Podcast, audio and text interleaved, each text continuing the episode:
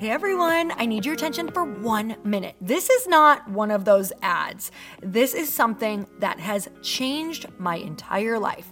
If you've been listening to this podcast, you know that this is all about personal development as the foundation for everything good in your life. And this podcast is now sponsored by Growth Day, which is the world's first all in one personal development app. I mean, oh my gosh, can you imagine having everything all in one place that you need to create? Create the life that you want, now you can. So if you've been struggling with your motivation, your mood, your productivity, or your purpose, you have to check this out. Growth Day helps you consciously change your life and achieve your potential. It has all the self improvement tools, motivational classes, and life coaching all in one place. So many of us want to improve our lives, but the question is how? Where do we start? What do we use? How do you get unstuck? How do you make self improvement stick? Well, research shows how. It's when you consistently journal, track your habits, set goals, learn from empowering mentors, and challenge yourself that you'll be happier, healthier, and more successful. But let me ask you something. Where do you actually do all of your personal development work?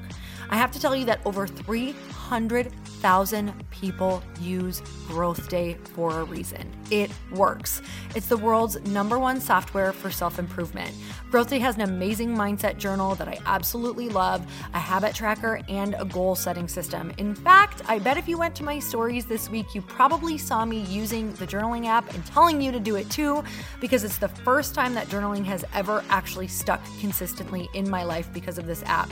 And best of all, Growth Day has live inspirational classes every single week from the world's top motivational speakers and life coaches. These are people who have impacted my life in huge ways. These are mentors who I already knew and loved. In fact, this is something that's so huge for me, you guys. I personally teach a class in Growth Day every single month, and it is one of the most fun things that I get to do, and I'd love to see you there.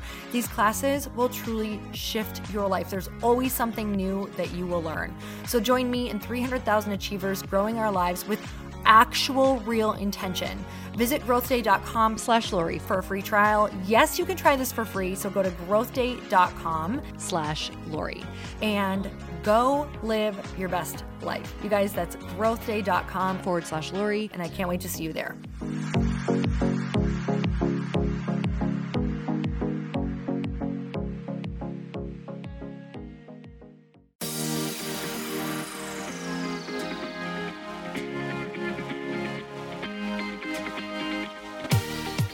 Welcome to the Earn Your Happy podcast. I'm Lori Harder, founder of the Bliss Project, three time fitness world champion, fitness expert, and cover model turned self love junkie, lifestyle entrepreneur, and author. Each week, I'll bring you a guest or a thought that will help you bust through your fears, connect to your soul, and get focused and clear so you can elevate your life, business, and relationships. We don't wait until we're ready for someone to tell us we're good enough. We take what we want and we anoint ourselves. Get ready to earn, own, and unapologetically rock your happiness every single day. Are you with me? Here we go.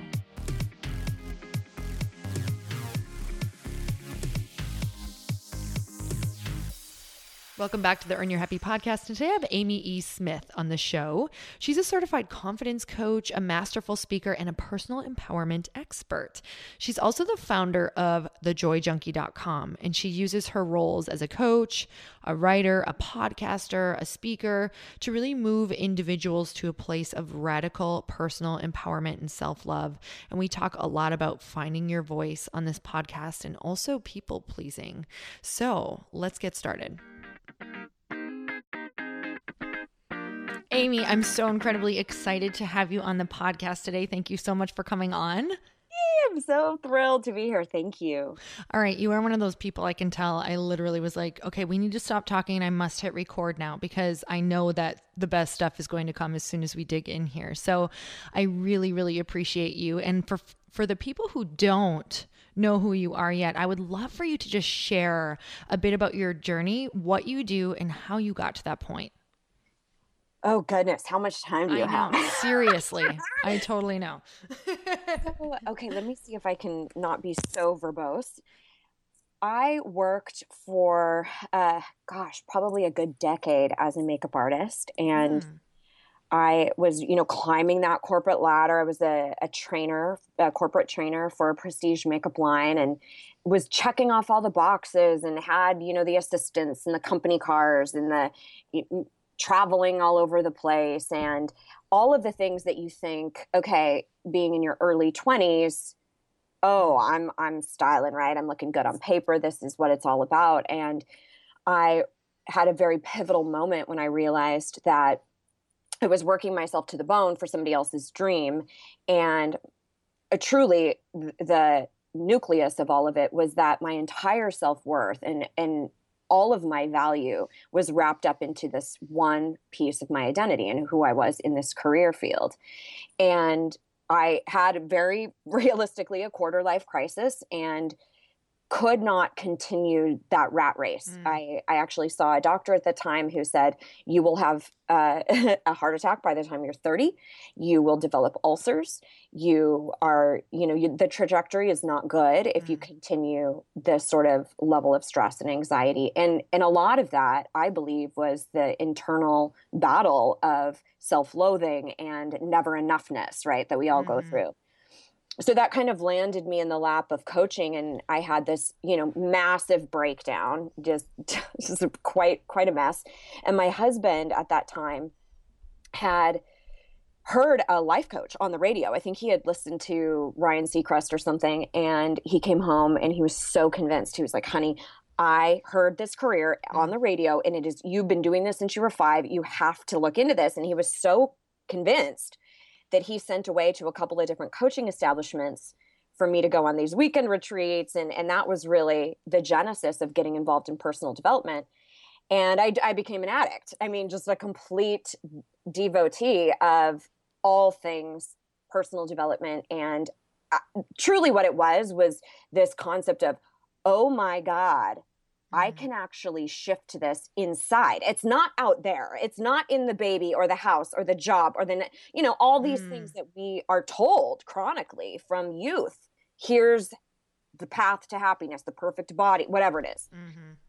And and that is really how I got, you know, into the lap of coaching. And then it's kind of evolved from there. And now, you know, I primarily focused on relationships for a really long time. And then over the last, I'd say three years or so, I've been really heavily focused on this this concept of finding your voice. And I noticed that there was so much fear around giving voice Mm. to things inside our relationships telling your parents no i don't want to baptize my child. We don't believe in that faith. Leave me alone. Or Mhm. asking for a divorce. How do you do that? Oh i could never. Or having a tough discussion with a business partner. All of these relationships i started to see that people were making up that it was their fault and their problem and so they were silencing themselves and that's truly when that pat that path kind of was shown to me like this is there's something here with this people pleasing nonsense and this you know finding your voice speaking up for yourself. So it's really kind of a dichotomy. It's twofold. It's what i do is work with that internal piece of shifting self-worth truly. Like what do you really believe about self and your fears your beliefs etc and then how that translates to your external world like your relationships and then what does it actually sound like to Mhm. establish a boundary what what what are the words you say or how do you say to somebody please stop touching my belly when you're pregnant like all the social social niceties that we think we cannot be honest and we can't truly take a stand for ourselves Mhm. so that's what i do now Oh my gosh, I don't even know. I wrote down like five questions while you were talking because I'm just like, yes, yes, yes. Um, and P.S. Your makeup is amazing for anyone who does not. Um, I mean, go follow her just sheerly out of the inspiration, not only for her amazing inspiration, but your makeup. I'm telling you. So I was a makeup artist for a brief period in my life, like brief. So right when I saw your picture, I was like, girl, you are like, I love everything about this. So anyhow, we're gonna dig in though because I love, love, love what you just said. So when you when you hit this point of you know, because that was, it, it, brought me right back to that place where if that was me in my early 20s, the car, doing all of these great things, you know, being a part of this company, feeling like you've reached the top, and then you're like, this is not making yeah. me happy. We realize the ladder is up against the wrong wall, but now what? Because when you thought that was it and you've yeah. reached it, like that can be such a desperate point. So, why do some people continue and what made you wake up? Oh, man. Well, I think that there's there's a couple of things.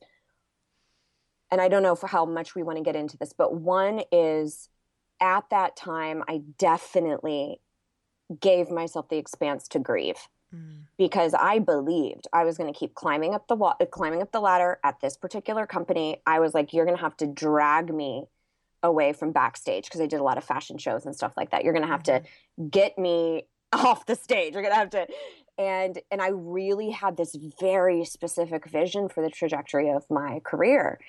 And so at that time, there was a lot of tears, there was a lot of tumult. And I really allowed that to happen because I think, especially for those of us who are extremely driven, we go, okay, this is too painful. I can't be here. On to the next thing. How do I fix this? How do I change this? How do I make this pain stop?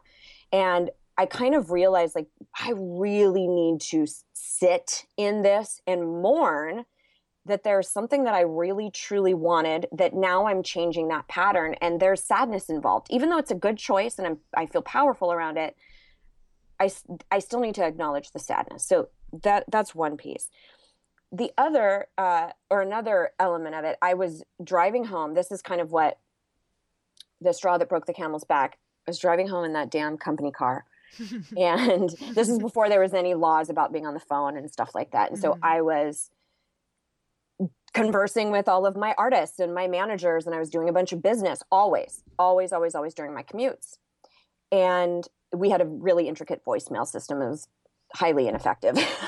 but so I'm I'm driving home and I just kind of on a whim decided to listen to the radio, which I shit you not did had not done that mm-hmm. in like two years. Mm. Like just a basic human pleasure of listening to music in my car I hadn't done because my focus was so much on this business. And so it happens to be Kelly Clarkson's Breakaway. Mm. And, you know, I mean, the song's so poignant already. Like, mm. I'm going to spread my wings and I'm going to fly, I'm going to break away, right? And I just start bawling. so I've got mascara sliding all down my face and I've got false lashes like kind of flinging away. And, and I'm like, break because I, it dawned on me in the moment, not only that the song was so poignant for my life at the time, but that I hadn't listened to music. Mm. That I was losing myself. I was completely losing myself. And so I remember coming home that that day and I I looked like the Joker. And so my husband's like, "Oh my god, what happened?" and uh and I said, you know, I kind of held up my fingers and like I was pinching something and I said, I'm this close to completely losing myself. Mm. I'm completely lost in this job and that's that was when i realized there has to be a shift. Mm. i cannot maintain this. And you know then there were some health ramifications too. So uh and then i started kind of planning my escape. Mm-hmm. so i now i totally forgot the beginning of the question. Oh my gosh. Well uh, first of all we have all been there. I mean, literally, yeah. I put myself, I mean, the song may have been different, but the lashes turning into a mustache is the same. So. yeah. So for sure can absolutely picture myself there and you know all I can all I can think of is that we get so attached to our outcomes. That that's been such a huge theme for me is is like I thought I was supposed to be like a Jillian Michaels and all of a sudden I realized that actually doesn't make me happy at all. And you don't even you go through this phase of like but this is making me actually more miserable than I could have ever imagined the closer that you get. And all of a sudden, you don't know who you are without that, though. So there's that in between. So in that in between space, did you let the did the pain motivate you? Did you buy yourself time? What happened next in between that? Yeah. Um, you know, well, here, the situation that I had with the company I worked for was a really great gig. And I had so many opportunities, great tuition reimbursement, amazing benefits, like I mean, I could like shit makeup. That I got so much like there was so much mm-hmm. reason for me to be there. And so I kind of felt like, okay, if I'm gonna jump ship, I want this to be the next massive chapter in my mm. life. And so I, I I'm a planner. I'm not really one of those I that can be spontaneous and like, well, if I don't quit, I'll never start my own business. No, I need like a path. So I honored how I know I operate. I'm not just like, you know, switch it on and off. Mm-hmm. That does not work for me. It causes me severe anxiety.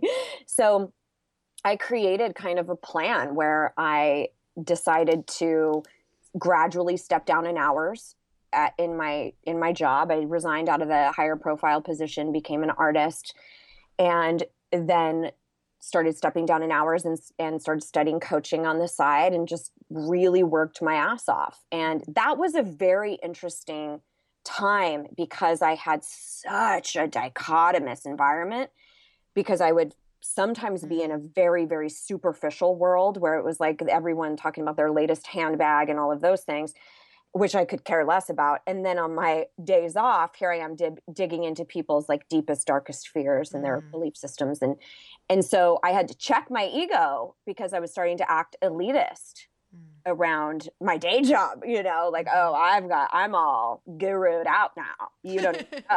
Yep. all superficial with your lipstick and lashes.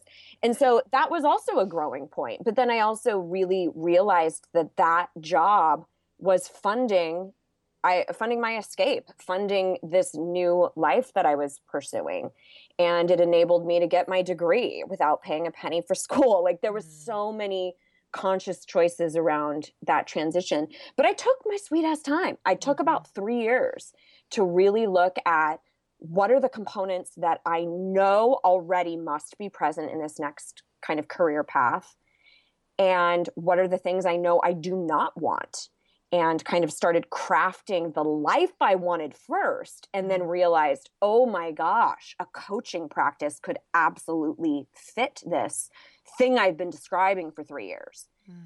And patience for that is extremely counterintuitive to me. I think on my yearly goals for like three years in a row, one of my goals was solidify an occupational path. yep. So, uh, but you know, it's it's kind of how it goes but i would never trade that for the world you know it mm. has taught me so much I love that you talk about patience, especially when we're following what we feel this massive calling or this next chapter, this next thing is supposed to be, because I think we think it's supposed to be so clear and it's just going to hit us. And, and I don't believe it ever does. Like what you just said, I'm like, I am living a parallel life because it was like three years of me trying to figure it out while I trained and did other things and slowly followed those you know different curiosities or things i was being pulled to and I swear, if it was any sooner, I mean, I can't imagine what it would have looked like. You know, it's like everything was coming in pieces for me um, as you were figuring out who you were. So I love that you shared that. So when you realized what you wanted to do and you really had that path, what was the transition like for you? Uh, I did. I, I kind of just slowly. Uh, I had that great fortune with the company I worked with where I could go from it god like it was probably about 50 60 hours a week. And then i went down to 37 and a half. And then i went down to 24 and then i went down to 18 you know so i was gradually I, and it, so it was gradual. And so i could start supplementing with this this ridiculous anomaly of internet marketing. And creating an online business, which nobody knows what they're doing anyway. You know, we're just following the somebody swears they know what's going on. You know, anyway. Truth. so I was just kind of like, wow, maybe this will work. Maybe that'll work. And so I really started with just a handful of clients. And it, fortunately, the coaching certification program that I went through, it was a requirement that you had to have five paying clients through the entire duration of your program. Mm. So they really wanted you to be working with people, not just conceptual stuff, not just like, okay, cool, go build a business. And that was really helpful for me. So, you know, I got, I jet, my first goal was just pay, just make enough money from coaching to pay for my mentor coach. Mm-hmm. That's all I wanted to do. and then it was a, then it became supplementing the income and finally i got to the point where i was working just three days a week and then coaching four other days you know working seven days a week and i could finally take that leap to actually quit because the demand of clients was able to substantiate that transition mm. and pretty much i will say this like pretty much through that entire process I have maintained having a coach myself, and I still do. Like I just talked to her prior to us getting on the phone, and that has been pivotal in taking care of myself and and and also create really having that beginner's mind like having that space of i'm fallible too you know and mm-hmm. i'm human too and i'm messy and i need that space to uh to be messy so yeah that's kind of how it has transpired. Okay, I love that, and I love that you have a coach. Like I'm,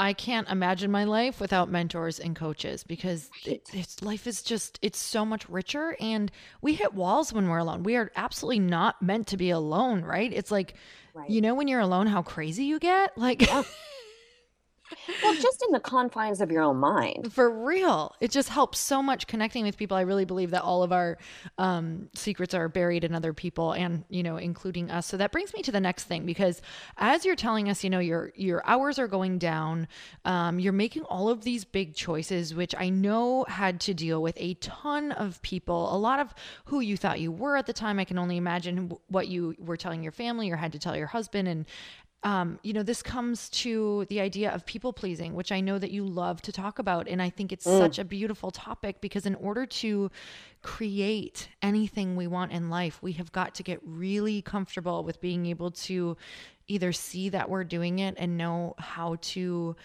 possibly avoid it and make ourselves happy? And what does that look like? And are we're scared of hurting people? Okay where That's do right. we even dive in? So let's talk about that. Did you notice that came up for you as you were starting to kind of back out of that career a bit? Yeah it's interesting that you ask that that. Uh, there there was a handful of things.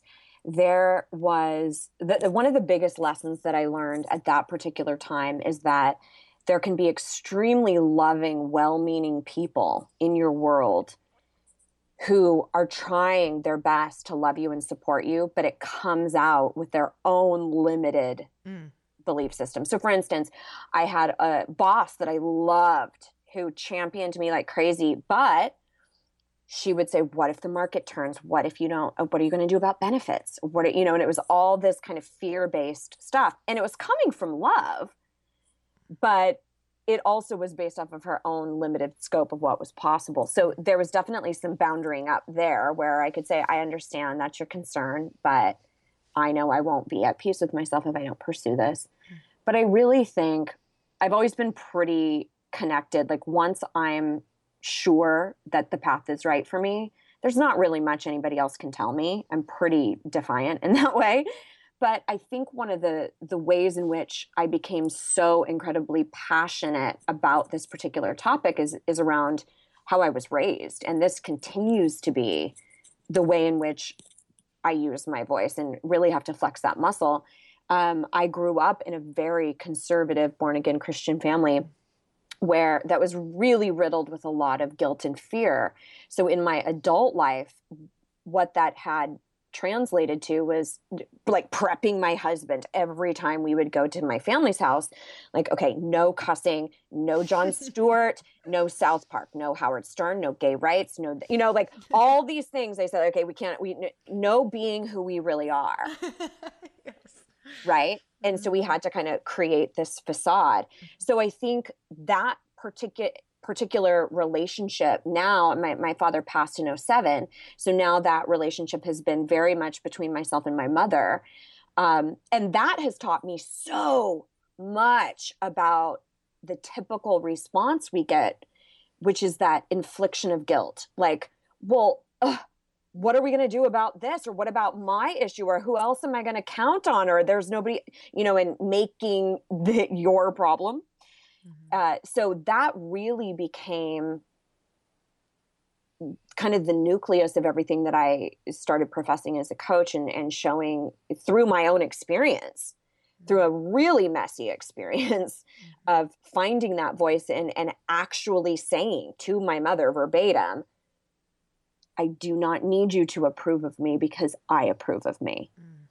And that took me decades to believe and then to voice. Mm. And and so now and I constantly do that and I constantly have to use my tools and uh oh my gosh, but that that's what I want people to know is possible is these seemingly impossible conversations are really just on the other side of fear. That's it. Oh, you're just reminding me of some moments where I just freedom moments freedom moments and if you've never for those of you listening if you if you haven't experienced what she's saying you know where you you have those moments because a lot of us are right at that point where we know that we're just being suppressed and held back from a conversation, right? And, and yeah. mine just happened to be, um, you know, with my parents as well, with my mom as well. And it was I because okay, like I said, I think we're living part of the same life. Because um, I was raised in a really strict religious family, and my conversation was the same with my husband on the way there. I was like, "Oh my god, here's the deal." yes. So uh, you know, and I had a conversation with them years back because I had gone to a um, a personal development event. I actually went to a landmark, and they make you call while you're there. It's like don't come back in the room until you've called and confronted the biggest thing in your life. Well, I didn't know that when I was doing this exercise, if I wrote this thing out, that I would have to confront it later, or I wouldn't have. I would have chosen something way easier. Right. Mm-hmm. so anyway, you're just like bringing me right back to that point of these conversations seem impossible they seem impossible. But what is on the other side is so freeing. And I'm still freeing myself, believe me, every single time I, I use it as an exercise. And, and it's so beautiful because at the end of the day, when I accept myself, they accept me. So what have you found? Like, I, it, yeah. what made you have start having these conversations? Do you say something in your head? Because right before, do you know what I'm talking about, Amy? That feeling where you're like, I can't, I can't, like, no. Yeah, and that's actually a whole yes, absolutely.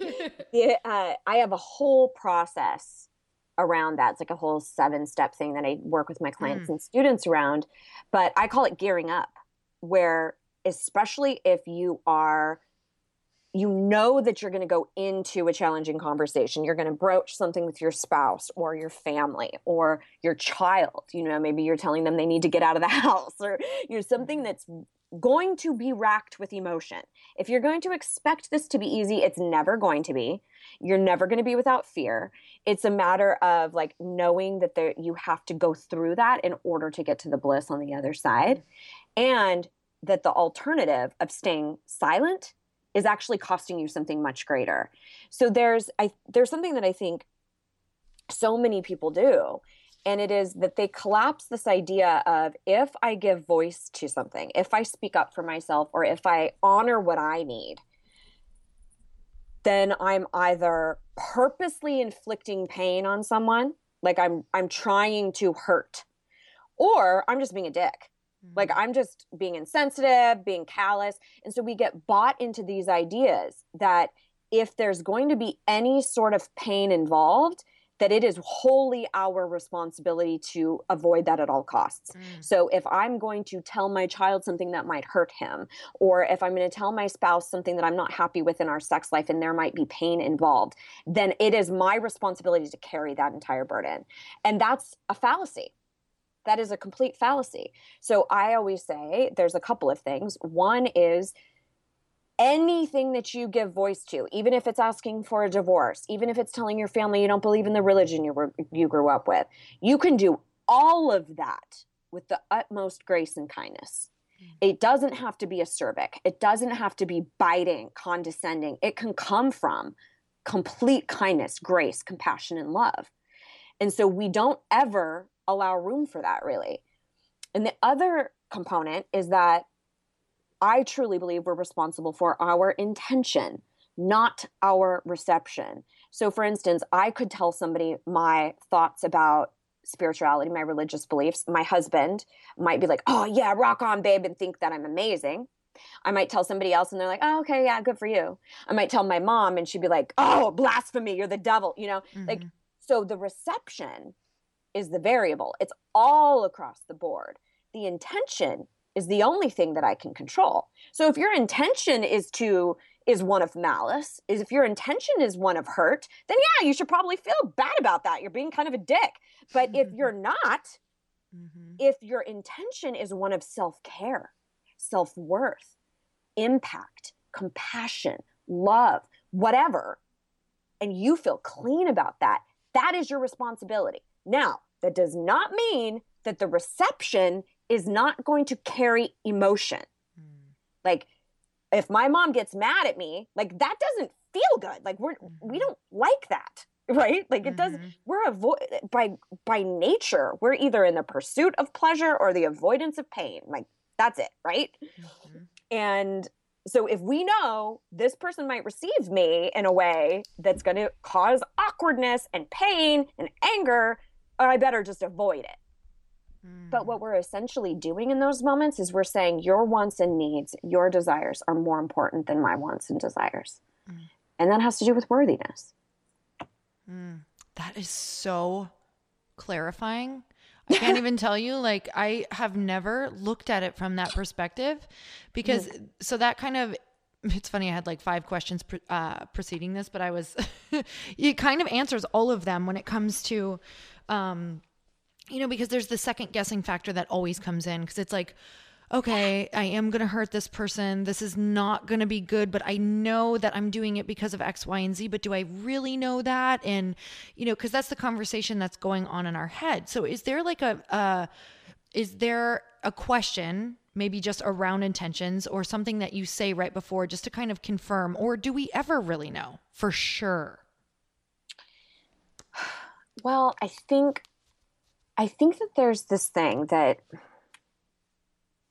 well, I do have a little exercise that I'd be happy to give people as like kind of a to do, but I do want to mention something here, and that is a lot of this has to do with emotion, right? Mm-hmm. So, I mean, even if you think about what happens when we decline, right? And we say to our neighbor, No, I'm so sorry, I can't help you move. And then they say, oh my gosh, really, what am I going to do? Oh, you, you were my last hope, right? Guilt, guilt, guilt. Mm-hmm. And so the minute we feel that emotion of guilt, instead of being with it and just feeling it, which is where we gain our resiliency as humans, we sidestep it and we go, make it stop, make it stop, make it stop. And that's where we become people pleasers. And we go, okay, I'll move some stuff around. Like we can't bear to be with that guilt. Or mm-hmm. the client who's like, you can't fit me in and you immediately feel guilt, responsibility for them. That will not change, right? Like th- that's our mm-hmm. human emoting. What we have to change is how we engage with that emotion. Mm. Because if you just give room to feel it, then you can kind of step back and dissect it and go, okay, I'm just being emotional and a human, and I'm feeling this element of guilt, and standing back and going, wait a minute, is it truly in Amy Smith's best interest to take on this client during a time that I booked for self-care or for some or for whatever? Is it really in my best interest to ignore that gut feeling and actually help my neighbor move even though I know it'll push me over the edge of stress and I will be the worst wife and the worst friend. You know what I mean? Mm-hmm. So I do think that there's a huge piece of us acknowledging that there are going to be uncomfortable emotions with this and you can survive it. But we do everything in our power to not feel it. I mean, th- that's why people turn to addictions. Mm-hmm. That's why we turn to all sorts of stuff. We go, I don't want to feel. I don't want to feel. So compound that with everything that we're taught about don't rock the boat, don't let people down, all of that stuff I mean, we're really not set up for success. So I would say, first of all, give yourself massive permission and compassion that this is going to take time. This is mm-hmm. flexing new muscles, right? You don't hit the gym and all of a sudden you're ready for a bodybuilding competition. No, you have mm-hmm. to do the same things over and over again, the compound effect, to get a different result. Mm-hmm. So that's one thing that I really think we need to to talk about because I think there's this sort of idea that in personal development, oh, just learn your tools and everything's going to be just waterfalls and rainbows. Mm-hmm. And it's like, mm-hmm. no, it's just a new coping mechanism. It's a new management system for life. It doesn't mean you're going to, you know, if somebody writes a horrible review on my website or about me or something, that hurts. Mm-hmm. Like I'm still mm-hmm. going to feel that. So I let myself feel it and then I dissect it and look at what do I want to do with this that's mm. truly in the best service of me. So I do have an exercise. I don't want to get too crazy into stuff if that's not where we're going, but um, I did. I guarantee they want it. So let's go there. Okay, cool. I want so it. I wanna, this is primarily just about uh, let's say if you're going anytime you really really want something mm-hmm. but for our purposes today let's talk about you really really want a response from somebody mm-hmm. like maybe you're telling uh, i had a, a good friend of mine who had to kind of tell her parents like please do not teach them anything about your religion or i cannot have my kids over there and she was terrified that her parents would baptize her kids without her knowing. Mm. So, you know, let's say you're going into that sort of a conversation where you have to really have a hard line. Here's a boundary, or it's telling your kids to move out, or it's telling a boss you're quitting, or the partnership that's dissolving, whatever, something tough. Mm-hmm. So, you're going to have three columns in the, and I'm drawing it out right now to help me visualize. me so, too. the first column I freely give myself the permission to want the following. And that's what you write. Even if that's a desired response. Like for that that anecdote i mentioned a second ago let's say she would love it if her mom was like oh my gosh i'm so sorry. And i just totally respect you and i'm happy to respect all your wishes around baptism that's ideal right mm-hmm. i think one of the most problematic things that we do to ourselves is we say you're not allowed to want what you want right? Like, yes. no, doesn't mean you have to manipulate and force it into existence, but it you're allowed to want what you want. Mm-hmm. So if you want a conversation to go well, you're allowed. So write out right there, I freely give myself the permission to want the following. Mm-hmm. Then in the second column, you're going to recreate your definition of success. So most of the time, our definition of success is contingent on that other person's response. So this will be successful as long as mom agrees to my boundaries. This will be successful as long as my boss understands. This will be, you know, fill in the blank. And so we give all our power away to things we cannot control. And then we're racked with anxiety and we freak out and we stress, right? Mm. So in this second column, you're going to recreate as it relates to this particular scenario. This is my new definition of success, and it has to be things that you are in control of and can win with every single time. So, in, following that same example, okay, I will be, this will be successful as long as I, I really am very clear with my boundaries with my mother, as long as I am articulate.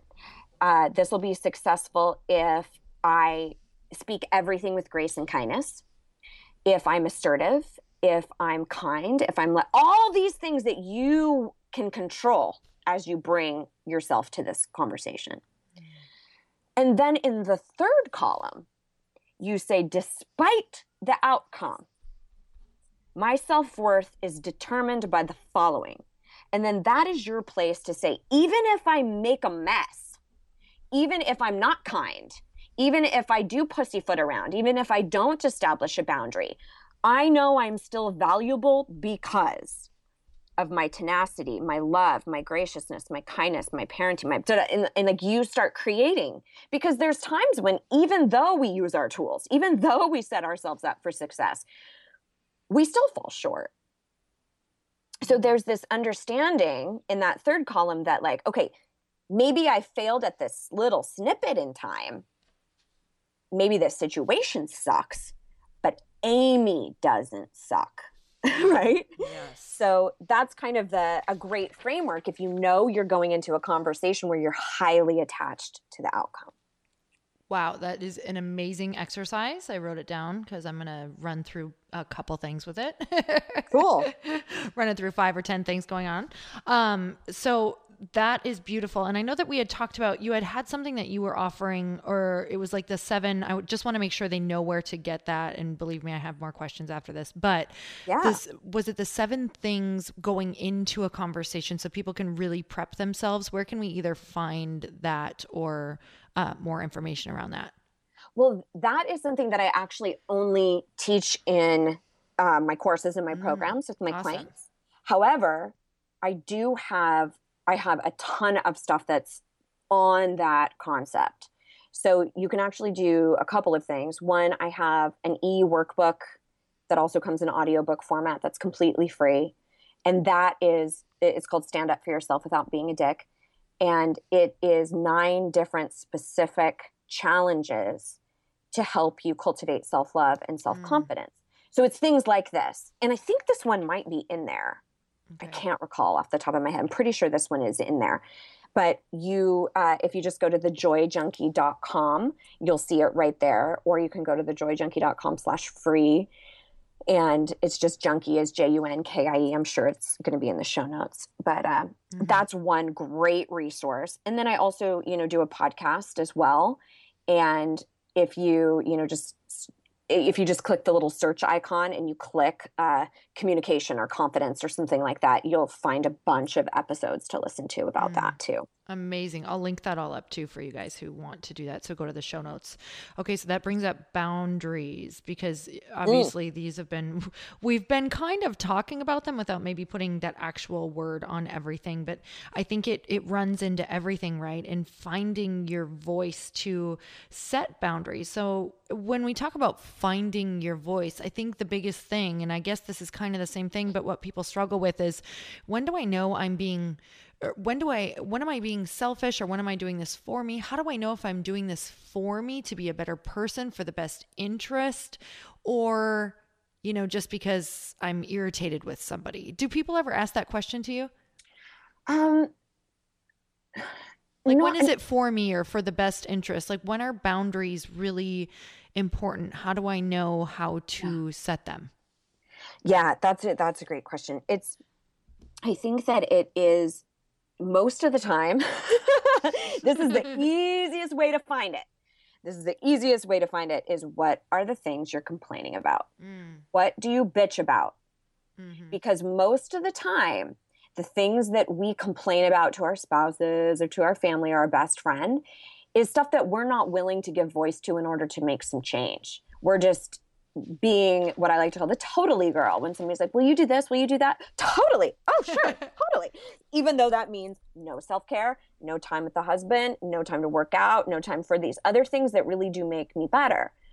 So I think there's a couple of things to note about this. First of all, I argue that we need to be more selfish.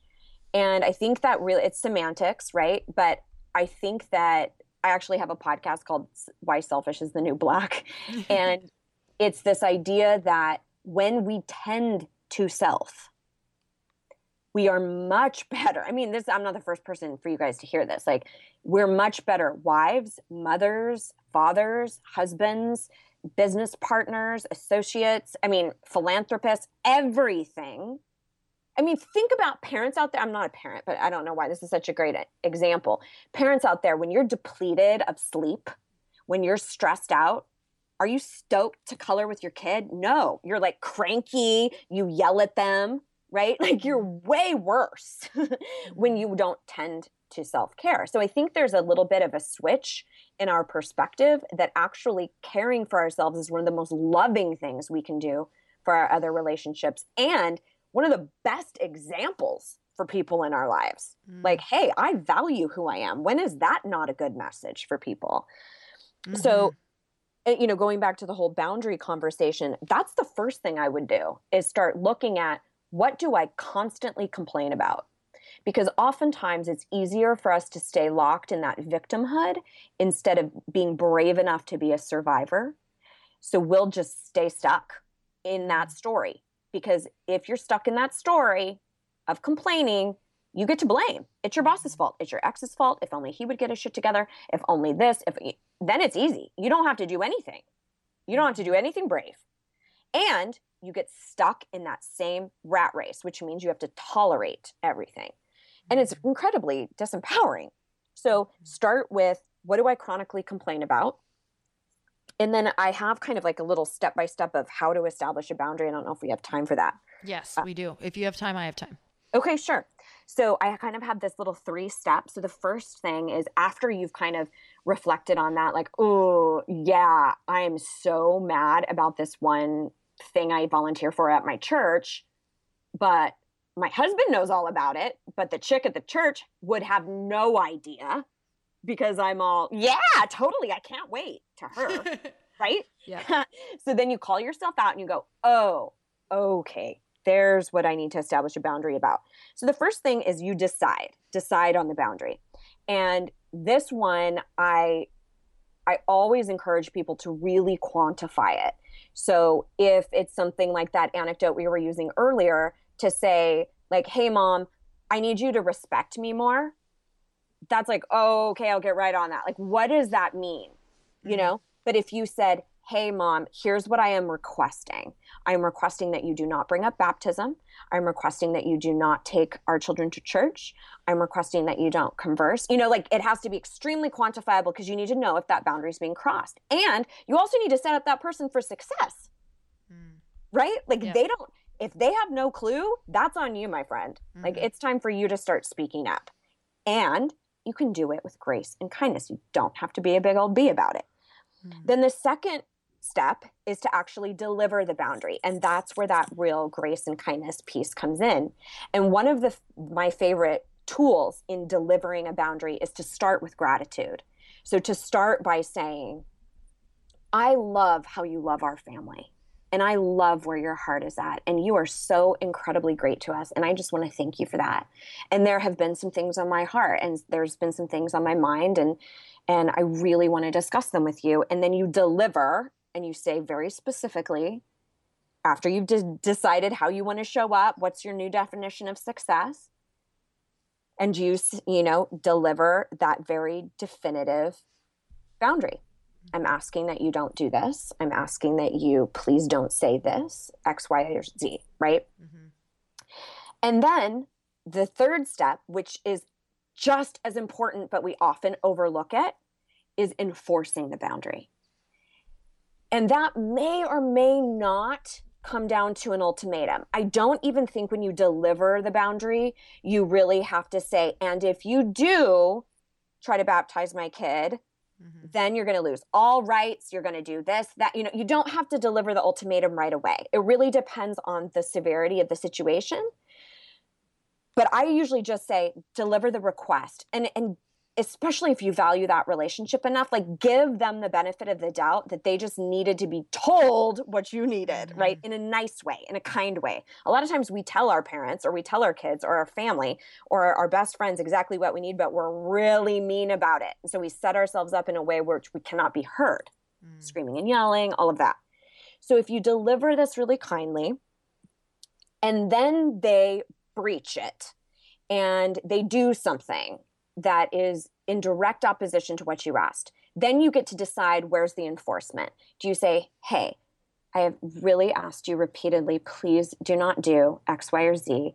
If it happens again, I really don't feel as though I have another choice but to do fill in the blank. So you don't, it, boundaries aren't always ultimatum right up front, like guard up. That's why I say enter with grace and kindness, enter with gratitude, and, uh, and, and say everything as kindly as possible. So, Mm. and it's not that easy, by the way, to be wrapped up in a nice little three step formula. It's messy. This took me decades to figure out. Mhm. So give yourself some compassion for some baby steps, you guys, please. Mm. You know, this is beautiful. I can I can literally see where things have gone right in our families, in our you know talking with anyone. And I'll, I'll tell you, I've only been a I the word to me is still even like something I don't love, but I've, I've been a boss for like three years now, and the first year it was awful. it was the worst boss ever because I was I wanted to be their friend, and it's like that doesn't help them. It doesn't tell them you can be friends, but it doesn't tell them what you. It's like I had so much trouble telling them what was needed. That's right. Why? I have no idea. And the more, um, just more definitive and more loving and more that I come back with, like, just like you wrote in step two here, if I have a boundary, I always come with gratitude because I really let myself go to that place of gratitude and picture that person just wrapped in love and all of the great things that they do. And it really helps me also go into that conversation almost in a more loving stance, not like uh, I have to deliver this gratitude and then, you know, tell them what I really feel. It's like, no, I love this person for these reasons. And this is why I want, you know, we deliver the boundaries because we love them. And if we didn't, it's it's kind of like I look back and I'm like, you know, when you really love someone, you will set up a boundary because otherwise you start to resent them and dislike them and really start to tell a story around them. So boundaries are actually the most loving thing that you can possibly do to someone, for someone, and for yourself. So this is so powerful. Um, yeah, I really needed this too. oh, good, good, good. Just such a good reminder because it's so easy to step away and be like, no, I'm going to let that pass again. And it's not the loving thing to do, though. It's not because eventually you don't love them as much anymore because you're living in this story of them taking from you or or you know driving you crazy or harming you so thank you so much for that okay all right so anything else that you want to share around boundaries that you feel like is just coming to the top for you right now? Well, I, the only thing that I really wanted to kind of underscore is that you know we're obviously tidying this up like here's all you do you know in this lovely little podcast and it, i just want to underline again like it give yourself some baby steps you know even if your first item of business is to just start looking at what you've been complaining about and just maybe throw that up on the top of a page and just start journaling about it. And then start contemplating what's my role in here? How do I feel backed up against the wall? Why do I feel like I have no choice? What are my choices? And just start there. It's not about having this massive come to Jesus with your spouse or something. It really does start with just cracking that door open. So if you're feeling overwhelmed or like, oh my God, I'll never get there, I would have said the same thing too. I would have said, I can't. I would have said, there's no way I would have said that too.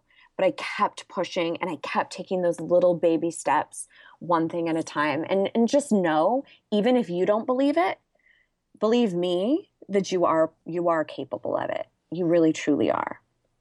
Oh, I love that. You know, I just want to tell people from your own words, what does that what does it feel like on the other side after you do the work, after mm. you set the boundaries? Explain to me what your life is like now in comparison now that you have done the tough stuff, felt yeah. the feelings, set the boundaries. Oh, man. Okay, so I view it like oh my well first of all i feel like i get to be in a constant state of joy mm. of happiness right instead of being instead of chasing all the time.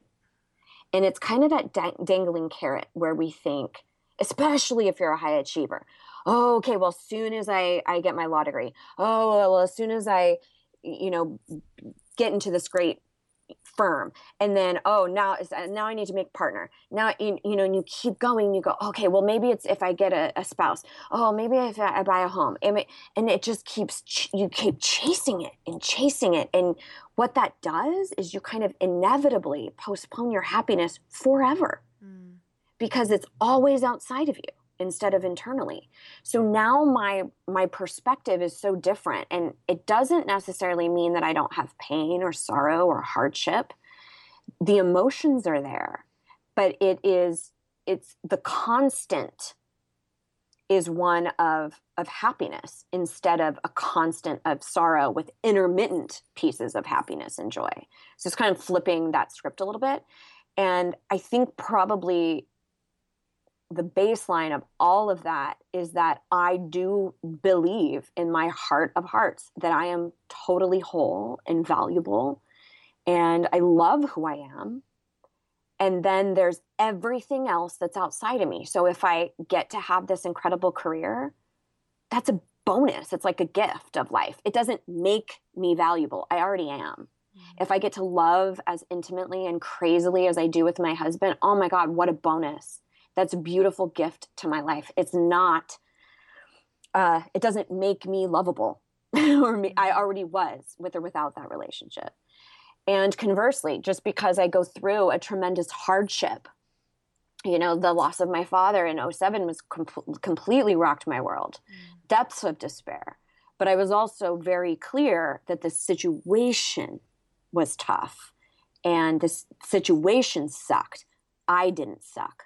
So then what happens now is all of this external experience of life is is outside of me and it, my self-worth isn't contingent on being loved or accepted. They're either addendums and additions to my life, or they're subtractions and opportunities for boundary and strength.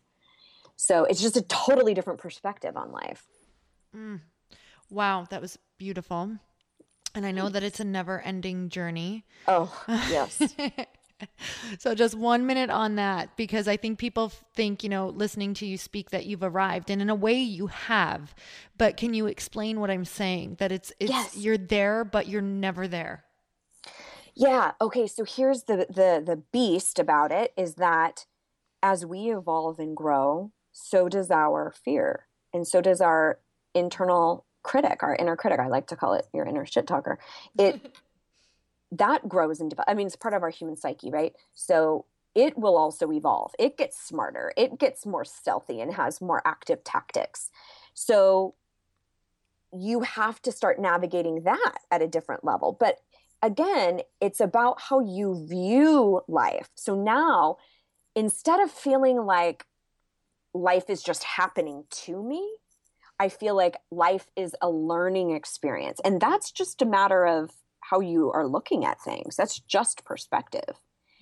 So I think that there's there's uh, the way I view it is truly that we have seasons, you know, and you might have a really strong season of empowerment, and then you might go into a new season of hardship and struggle. You might enter another one of euphoria and bliss, and then you might have another one where you enter a season of lack of faith, despondence, grief, heartbreak. So it's understanding that the emotions that come with life are always going to be there. That's just messaging. Emotions are just messaging. It's something for us to listen to, to go, oh, whoa, something's off here. What do I need to tap into? What do I, you know, it's like if you eat gluten and you break out like crazy, you don't get mad at gluten. You go, oh, okay, I understand body, we don't work well with that certain thing in our system. So mm-hmm. if you go out in life and you experience all this hardship and pain around something, you go, oh, okay, body, this isn't working. What's happening? Is this, a, where do I need to grow? Where, do, how do we heal this? Mm. And so it becomes this really symbiotic relationship with your, with your body and mm. spirit. So anyway, the point is, is like, you're never done. You never arrive you just learn how to manage it so much more powerfully. Mm. I love that. And I love that you talk about seasons because honestly, if we did arrive, you know what the funny thing about humans is we'd be so bored because we mm-hmm. we're meant to grow and we're meant to learn. So mm-hmm. uh, like you said the perspective shift of when when tough things come your way and you know, loving what is, it's just like, okay, this is going to give me some, it's even more rich when you go through it. It's like right. you can think you're there and you're, oh, this feels so good and life is so great and this is what it's all about. And then the funny thing is, is the challenges happen and you go, oh, this is what that was all about. And you don't even, it just gets more and more beautiful if you can view it as a lesson. And I just love that. Like, I want people to look forward to that. So, thank you so much, Amy. I so appreciate you. I can't even tell you how much I oh. loved this conversation for oh. real. I was like, had a few tears and like, full body chills. So I'm so grateful. So, one more time, just real quick, where can people follow and find you? Yeah, kind of the, the entire hub is over at thejoyjunkie.com and you can grab ebooks there for free and start working through that and i'm hugely into getting into action because i think a lot of this stuff can be really heady yes. and conceptual like boundaries like oh that sounds like a good idea but what's the steps you know mm. so i like a lot of systems um, so hopefully that's helpful for you guys and then the podcast too is another great resource mm-hmm. that uh, we've done oh my gosh we've been doing it for like three years and my husband is my sidekick so we have he likes to say he's the voice of the people. Love it. So he's always kind of playing the devil's advocate and stuff and so we have a really great time and he does a fun little would you rather segment. So i really like to to keep things light. I will say i have uh, explicit content on all podcasts. Mm-hmm. we do not watch our language so just know it'll be a little bit of a different vibe if you come and hang out. All good. But fairly warning everybody. But yeah it's good stuff. I so so seriously woman i'm like how did i not meet you before this but hey the universe works perfectly so so okay you guys if you loved this episode as much as i did make sure you share it with your friends tell everybody about it and until next time earn your happy bye everyone Thank you guys so much for spending this time with me on the Earn Your Happy podcast. I am so glad that you stopped by. If you could take one second to share this episode with someone you think would love it, that would be absolutely amazing, and we would be forever grateful. Also, please leave us a review if you feel so moved by going to iTunes and leaving us an honest thought, an honest comment. Tell us what you think. Tell us what you want to hear more of. It would really help us out on our journey to helping thousands and thousands of people. Until then, don't forget to earn your happy. Thanks again, guys. Bye bye.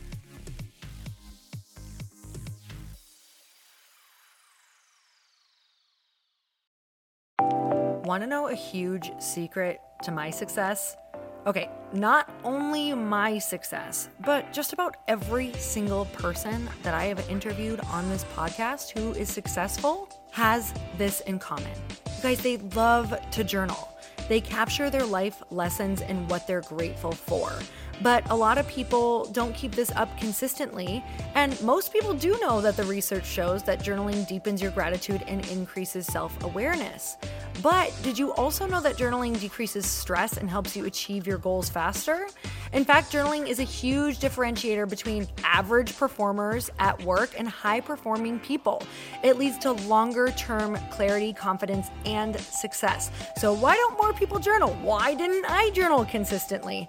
Honestly, they don't like staring at a blank page. It's hard to carry a book around with you or a notepad, and they just don't even know what to write about or they just forget.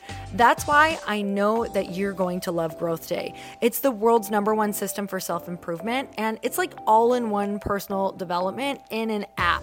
And it has an awesome digital journal, and people love it. Growth Day's digital journal has hundreds of research backed writing prompts for self reflection, positive mindset, confidence building, and success. I use them all the time, and it makes me think in ways that I typically don't, and it makes me ask myself better questions, which we all know gets better results in our life. It even has prompts that help you develop a daily, weekly, or monthly habit of reflecting on your life and identifying areas to grow. So it's a perfect time of year to start journaling, you guys.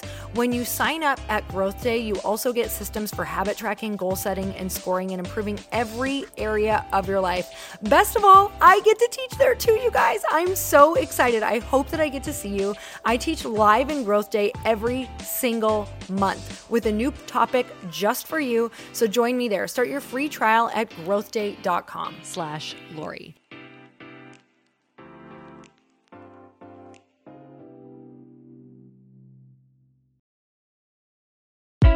Hey, I know if you're listening to this podcast that you have big dreams and big goals. And one of the things that can really stop you is struggling with your marketing.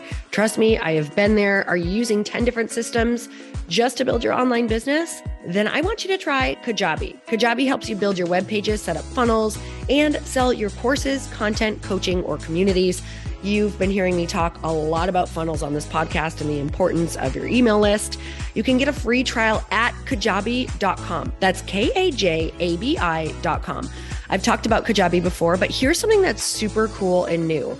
They just rolled out an AI assistant for creating your online course curriculum. And this means you just type in a topic that you want to create on a course or webinar, and bam, it just generates a sample outline for you. It takes a ton of the hard work away.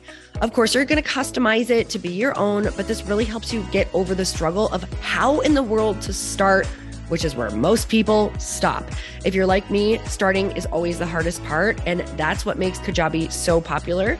They've made it easier for creators to build web pages, build courses, build coaching programs, build membership sites, build checkout pages, and build email funnels. So if you're struggling with any of those, you got to go check it out. Go to kajabi.com. Kajabi was really the first all in one system and is trusted by over 100,000 creators. I think that's good enough for me. Also, as influencers and marketers who use this. And now their smart AI platform makes it easy to take what you know and turn it into an online course and business. Go start building with a free trial at kajabi.com. That's K A J A B I.com.